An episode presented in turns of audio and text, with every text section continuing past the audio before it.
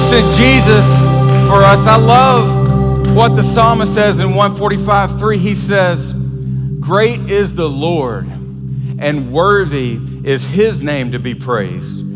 Who can fathom his greatness?" That's the God that we worship today. So can we thank the band and Heath for leading us today? Heath's first time, by the way. Heath all the way down from South Carolina. I think he started hiking in the snow about this time yesterday. And so if you're watching online, you got no excuses. We're just glad that you're here. I do want to show you a picture of my family, if that's okay. It's been a minute. This is the obligatory snowpocalypse picture. This is Satch. He's turning 7 in a couple weeks. And Baxter, he's 3 months old. And this is my wife, Kelly. We've been married a little over 10 years. So thank you. Awesome. Crosspoint Sugarloaf, you're looking good today. Before you sit down, turn to your neighbor, your good-looking neighbor. Tell them how good they look. And then turn to the other neighbor, the one that may not look as good.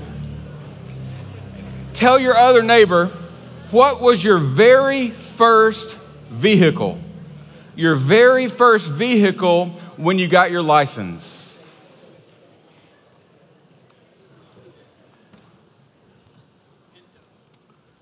Somebody said Pinto.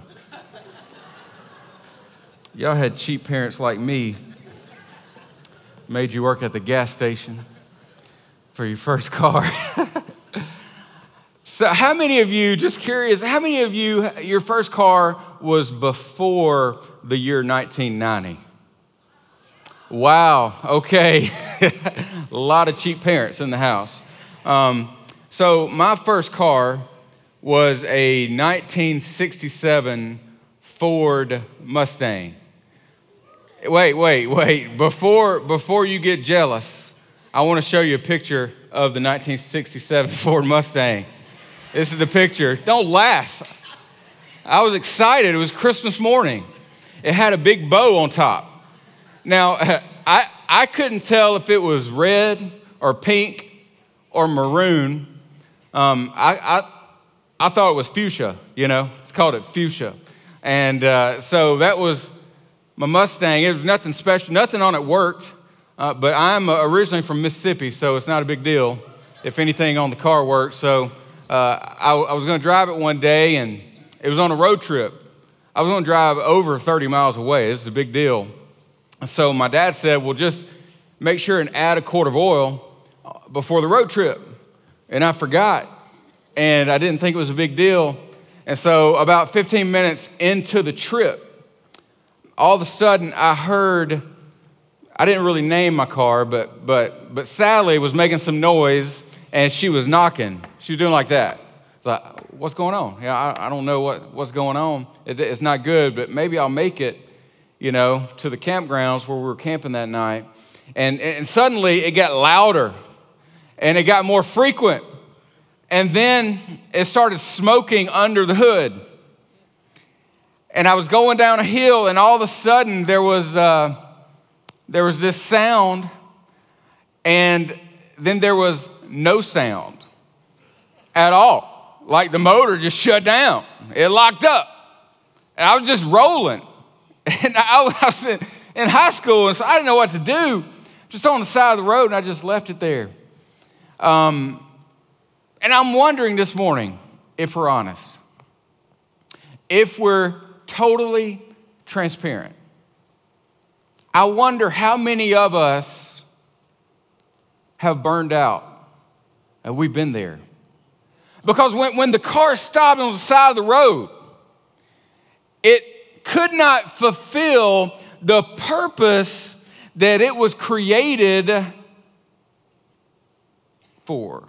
Now, I'm wondering today, how many of us feel like you cannot live your purpose? I wonder how many of you feel like there's something going on under the hood.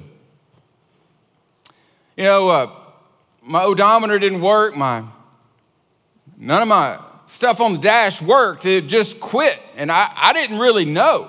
Like there was nothing flashing. I didn't know.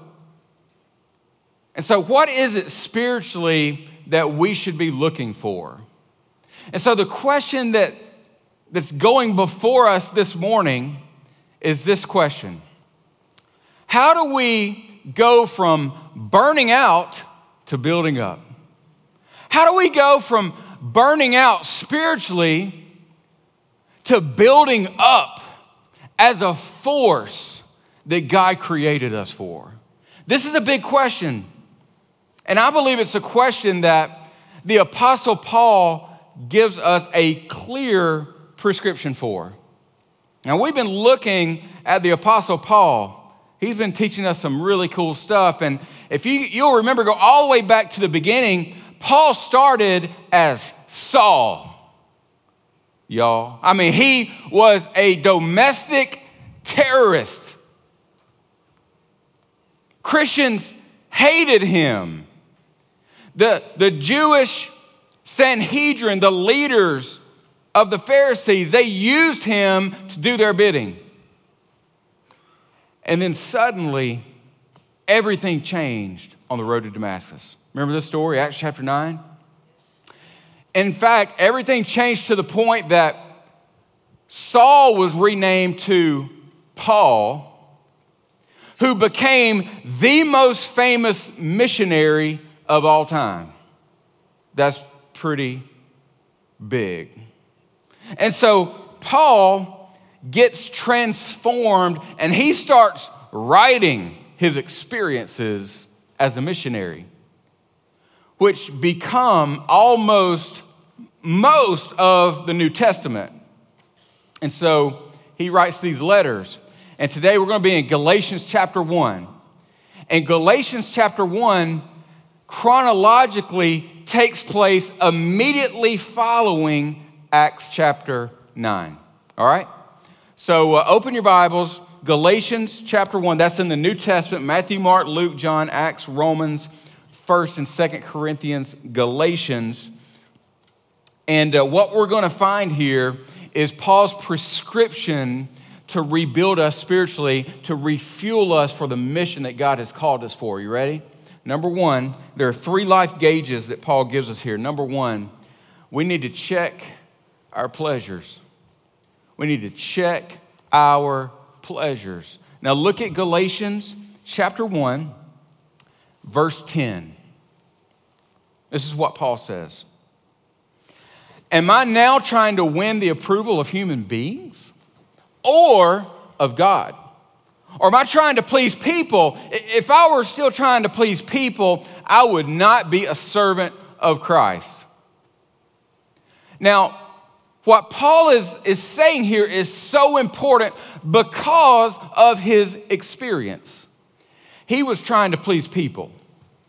He was trying to please all the Jewish leaders of the day in order to eradicate Christianity from the ancient Near East. He was trying to please people. And he says, this happened to the degree that I no longer want to please people because of my encounter with Christ. And so Paul here is saying, I'm different. I am a brand new person. In fact, he says this in verse 11. He says, I want you to know, brothers and sisters, that the gospel I preach is not of human origin. I did not receive it from any man, nor was I taught it. Rather, I received it by the revelation from Jesus Christ. That's the power of the gospel. In other words, I'm not trying to please people anymore. Why? Because it was exhausting. I could not keep up with the rat race. Because every time I started trying to please other people, it was this insatiable desire that could not be satisfied. You been there? Where you're trying to read every situation and placate. I believe there are four statements that people pleasers make. I think there are four statements. I want you to write these down because I feel like if we can state the problem, we can find the solution. There are four statements that people pleasers make. And if this is you, just give me a little shout out, a little amen, hallelujah, or judgmental stare at your spouse. I don't know. Just give me something here. Number one, this is big. I worry what others think of me to the point of exhaustion. Oh, right? I mean, these are people who they subconsciously read into every situation. Like, is there some passive aggression going on with her? Or why does she always like all of the social media updates of my friends and she doesn't like the updates that I update online, right? And it's just exhausting trying to keep up with pleasing everybody. And so, what do others think of me? And this has always been, this is not a new issue. I mean, it starts young, right? You remember when you're in the fourth grade and you see a girl that you like in your class and you write them a note, and the note was very simple. You said, you got to the point. You said, do you love me? You're a fourth grader. You're just gonna skip out on middle school and high school and college. I mean, do you love me? Circle, yes. No. Or, which is the best, maybe. Maybe there's a chance. How many of you know every time they circle maybe, and you're like, I don't even know what to do with that? Maybe. People pleasing, wanting to be loved to the point of exhaustion. Number two, I play criticism in my head over and over and over and over. When you lay your head on the pillow at night, the highlight reel starts to replay. You could have been encouraged 20 times that day, but that one negative thing that was said, that's what you fix your mind to. You play that over and over and over. Now, the next one, I believe this next statement is so important. I believe it's 95% of the problems we deal with in marriages today. This is big. You better write this down, husband, because you'll be judged if you don't. You ready? I get disappointed when others don't meet my expectations. Ooh. Amen, come on. I heard it somewhere. Let's not be super spiritual people. I mean, this is where we are in life. We place impossible expectations on the shoulders of those that love us the most. And it is a toxic cocktail that will fail every single time.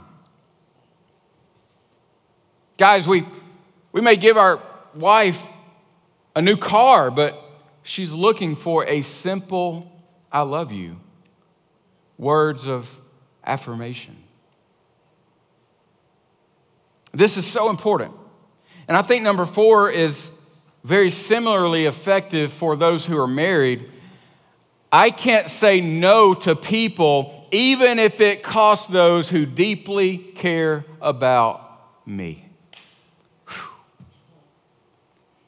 Has it ever occurred that maybe the legacy you leave is with your family and not your workplace? Maybe with your faith and not your possessions? These are all statements of people pleasers. And at the end of the day, I feel like if these describe you, then we may fall into a category known as approval addicts. And at some point, the law of diminishing return kicks in, And we can never be fully satisfied in our pursuit. And so the engine blows up. Why? Because the object of where we're trying to find our satisfaction is the wrong object to worship. So the key is to change the object by which we worship in life and we get our satisfaction. We learned a little bit about this last week. And so our pleasures cannot come from anything this world has to offer. It can only come from Christ, which leads us to our second point. Number one, we need to check our pleasures. Number two, we need to check our purpose. We need to check our purpose. Look at what Paul says here. He's going to tell us here in verse 13, "For you have heard of my previous way of life in Judaism. Remember who I was when I was Saul? Remember? Remember the way of life in Judaism, how intensely I persecuted the church of God and tried to destroy it. I was advancing in Judaism beyond many of my own age among my people and was extremely zealous for the traditions of my fathers." Paul is saying, look, I was a big deal in Judaism. And something happened to the point that I gave it all up. I was probably the biggest deal in Judaism. Nobody could do what I did. And I gave it all up for the sake of Christ. I went from grit to grace. How many of you know that every sinner has a future, but every saint has a past? And until you work your past, you may not fulfill the purpose by which God has for you in the future. And so this is what Paul is saying here. And he's saying that the Sanhedrin loves me. And then he has this experience in verse 15. He says, but when God, hello, what an incredible transitional clause. How many of you have some but when God moments? God wants you to use those moments as a story to point back to him.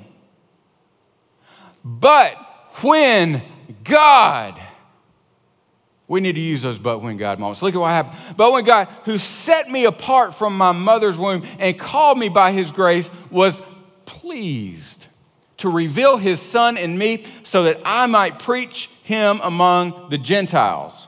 My immediate response was not to consult any human being. Look at what Paul's saying. He's saying, look, my life's purpose has changed. My life's purpose now has nothing to do with this world, has nothing to do with human beings. My life's purpose has changed from pleasing others to pleasing God. And that's where we find commitment. My purpose has changed forever. Now, let's be real. Let's be real for a moment and admit that we live in a culture and a society that is driven by social media likes, by social status climbing, by the instant gratification of impulse shopping. Thank you, gentlemen, for not saying amen.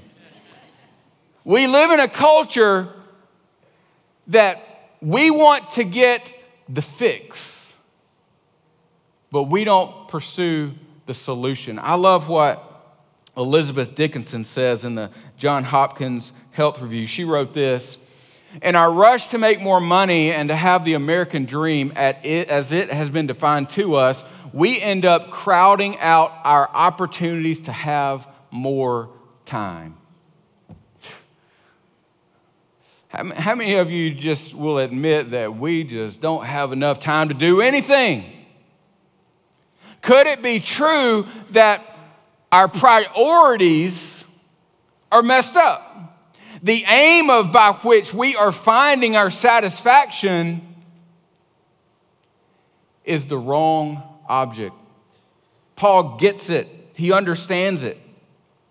And so we live in this cycle, this rat race, and we get tired. And everything's awesome until everything blows up.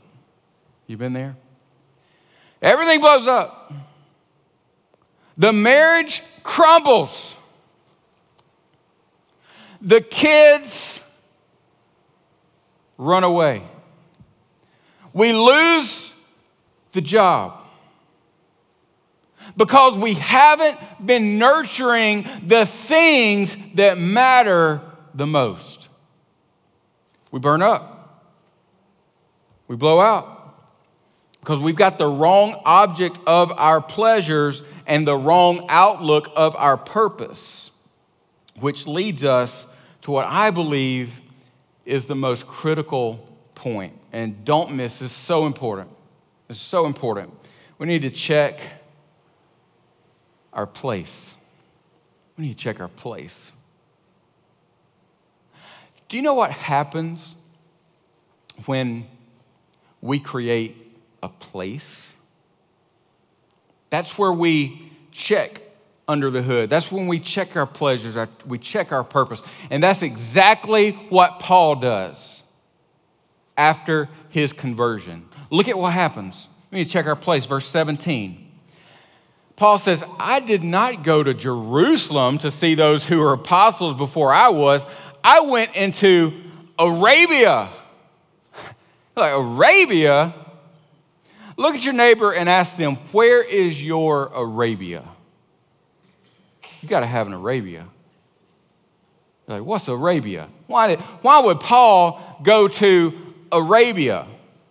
Then he says, later I returned to Damascus. Then after 3 years, I went up to Jerusalem to get acquainted with Cephas and stayed with him for 15. In other words, Paul went to Arabia for over 1,000 days in silence, in solitude, to focus on the purpose that was before him. What if I said, God wants you to go somewhere for 3 years?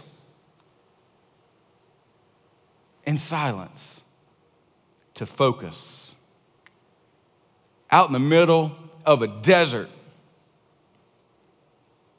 with a people group called the Nabataeans, who were some of the first believers that we know about. Paul goes to this place, a barren wilderness. Why? No distractions. When he was a domestic terrorist, he was full of distractions. He was tweeting, he was Instagramming, he was videoing, he was Snapchatting, he was doing whatever. He was trying to please the Sanhedrin. But now he's in the middle of the desert, he's slowing down because he is taking control of his schedule and prioritizing what matters most, which is his relationship with Jesus. This is so important. And I love what F.B. Meyer says about Paul's time in Arabia.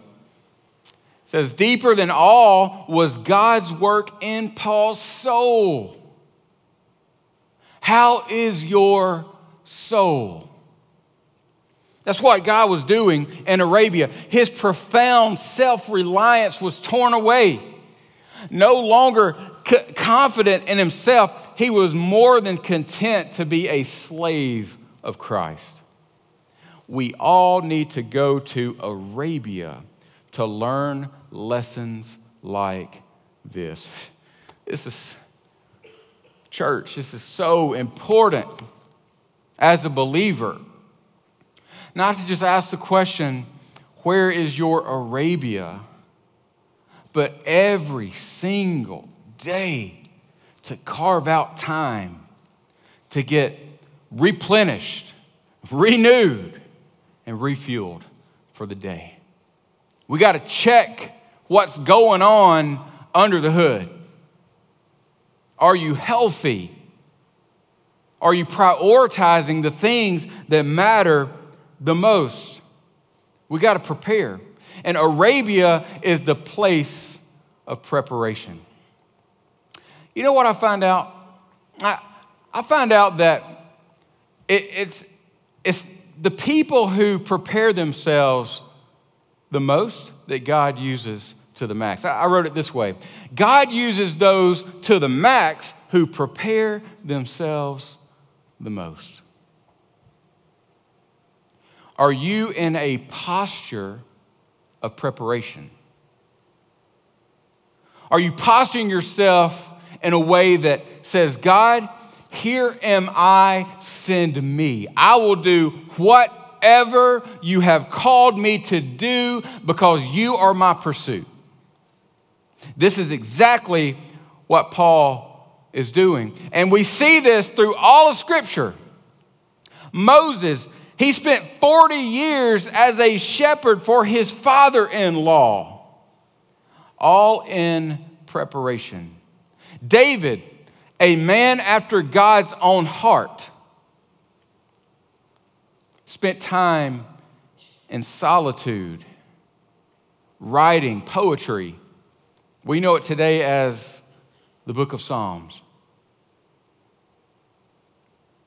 Why? Because he was in preparation. Joseph, he was thrown in prison for something he didn't even do. But it was his prison that became his preparation. John the Baptist, he ate locusts and he preached to rocks. I mean, how's that for a captive audience? Now we know why he's Baptist. He just preaching to rocks. It was in the desert that determined his destiny. That's a different way to look at life. Now, I want to get real practical because if we don't put some practicality to this, I don't think it's very helpful. I think there are three practices that we need to do in order to refuel in Arabia. I think number one, we got to read the Bible. We got to read the Bible. The Bible refuels us. And that's why we started the year off reading through the Bible. This morning I was reading in Leviticus. It is not good for my ADD. It was hard. But it just hit me. It's like, God, through this law, pointed to Jesus in his love. It's like, even in the Levitical law, it will point us to Jesus. And I was refueled. I want to challenge you to read God's word together. You got to do that to be refueled. Number two, I encourage you to write your prayers. I want you to write your prayers. Why is that so important? You may be different. I have...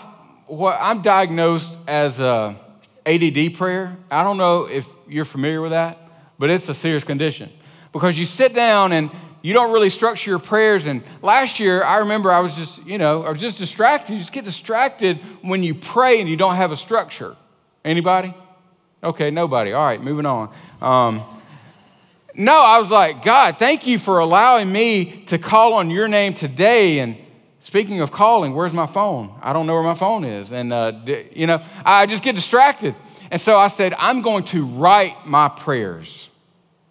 And so for 2020, I had one small spiritual discipline every year.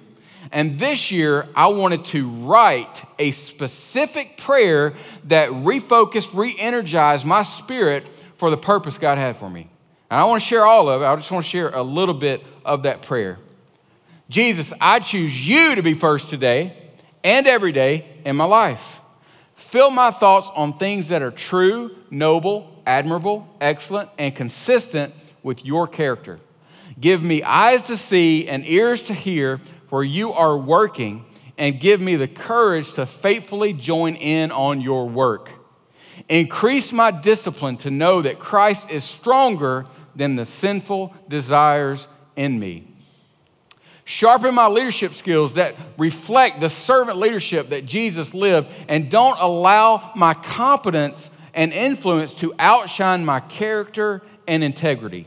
Transfix my soul to radiate the glory of God this day and every day. And so I write out my prayers. I read the prayer that God has given me.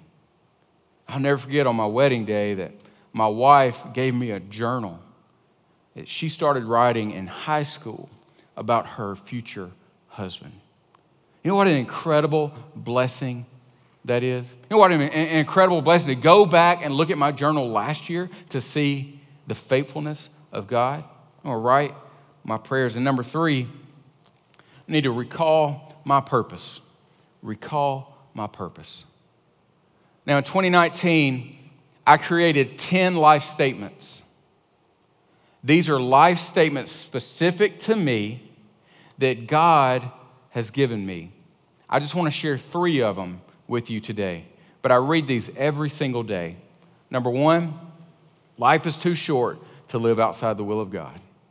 Every decision I make, this is before me. Number two, empower my prayers to be the power source of my life.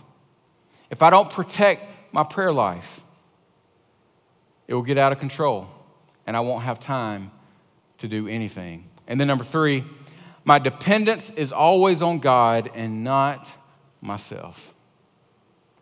I have 10 of these statements that lead me every year. It re-energizes me.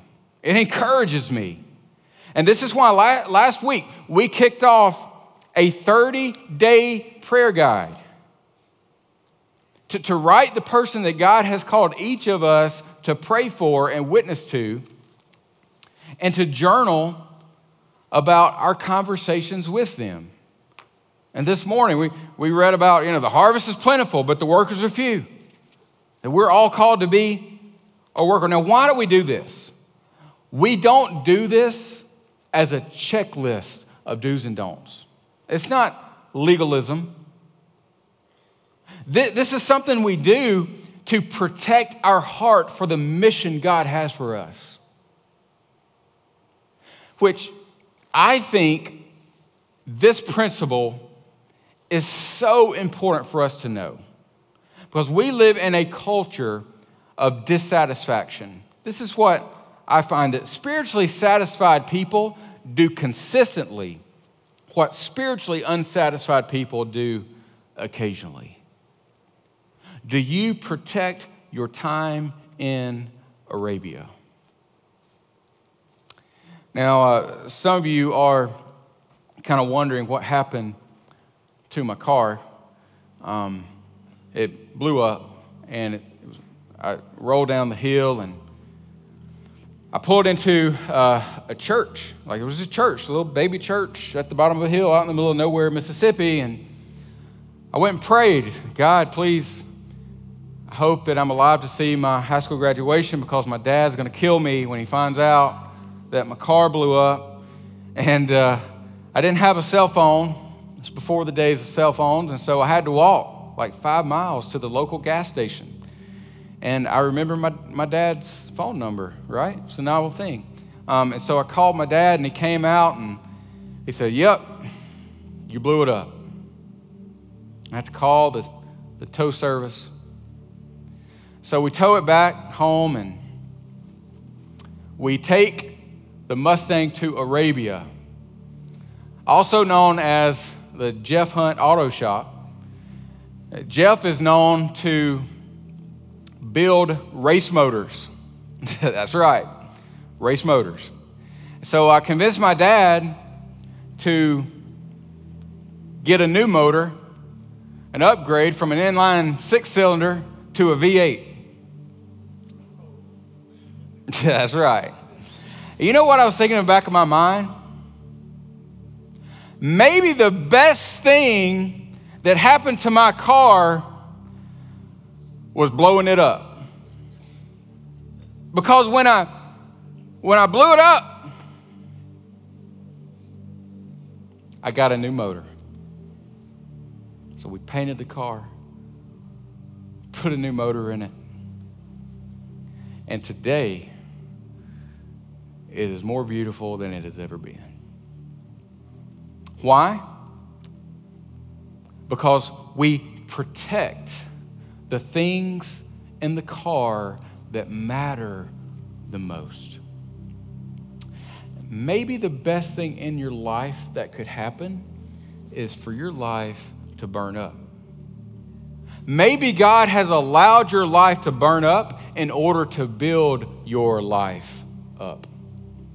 That's why we have to check our pleasures. We got to check our purpose. We got to check our place. Let's pray together. With heads bowed and eyes closed, I'm wondering how many in the room this morning are burning out. Could it be possible that God is allowing your life to burn out so that He can build your life back up? Maybe it's time that you say, I'm no longer trying to please other people. I want to please God. Well, there's bad news and there's good news. The bad news is that there's nothing you can do to rebuild your life. You can do it. You just have to give up. Ephesians 2:8-9 says that it is by grace you are saved through faith, not of your works. To put all of your weight on Christ, to turn from your sin, to turn to a Savior. Have you made that decision this morning? That's the first step. When you came in, you received a worship guide. On the bottom of your worship guide, there's a connection card. And we want to help you take your next step. If you have never placed your faith in Christ, you say, Jesus, I turn from my sin. I turn to you as my Lord and my Savior. We want to know about it. Your personal decision becomes a public declaration. I want you to check the box that says, today I accepted Jesus as my Lord and my Savior for the first time. Your next step is to be biblically baptized. We want to celebrate your decision with you. But for the rest of us, have you refocused your pleasure? Have you renewed your purpose? Have you rechecked that place? God, we thank you for your grace. It's only by your grace that we can live fully satisfied. And we thank you. In Jesus' name, amen. Hey, real quick before you leave, we are kicking off something that's incredible this summer called Kidapalooza. And Alex is here to tell us a little bit about that. But Alex is a brand new father. He's got a baby boy named David. Let's celebrate Alex, everybody. Thank you, Chad.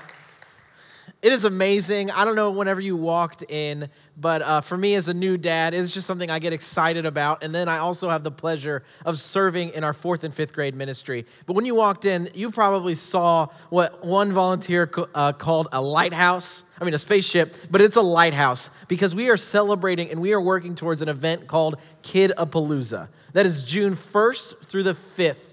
And I want you to mark it on your calendars. Don't miss it. It is a big event that is church-wide for the engagement of preschoolers and elementary kids in our local community. I know you're probably thinking, what is Kidapalooza? But if you're kind of old school, you can kind of think VBS. It's going to be like that, but we're going to blow it out. And we are looking for 100+ volunteers from our church to intentionally engage with elementary school students. Sign up is open online, both for volunteers and for children. And if you're interested and would like some more information, you can go ahead and go out to the Lighthouse today, and we'll have a volunteer who is interested in helping and talking with you to sign you up to volunteer for Kidapalooza. But I am excited just to dismiss us today. And one thing that I'd like us to do is just to stand up and get ready to leave. But one thing that we like to do that Riley champions the most is that we are dismissed not just as people, but as church members that are sent out. So one thing is I just want to send us out into the community, into our environments, just to share the love of Jesus. So with that, you are sent. Thank you. Have a great day. This is nothing ordinary. There is power in the name we carry. Every nation, every tongue.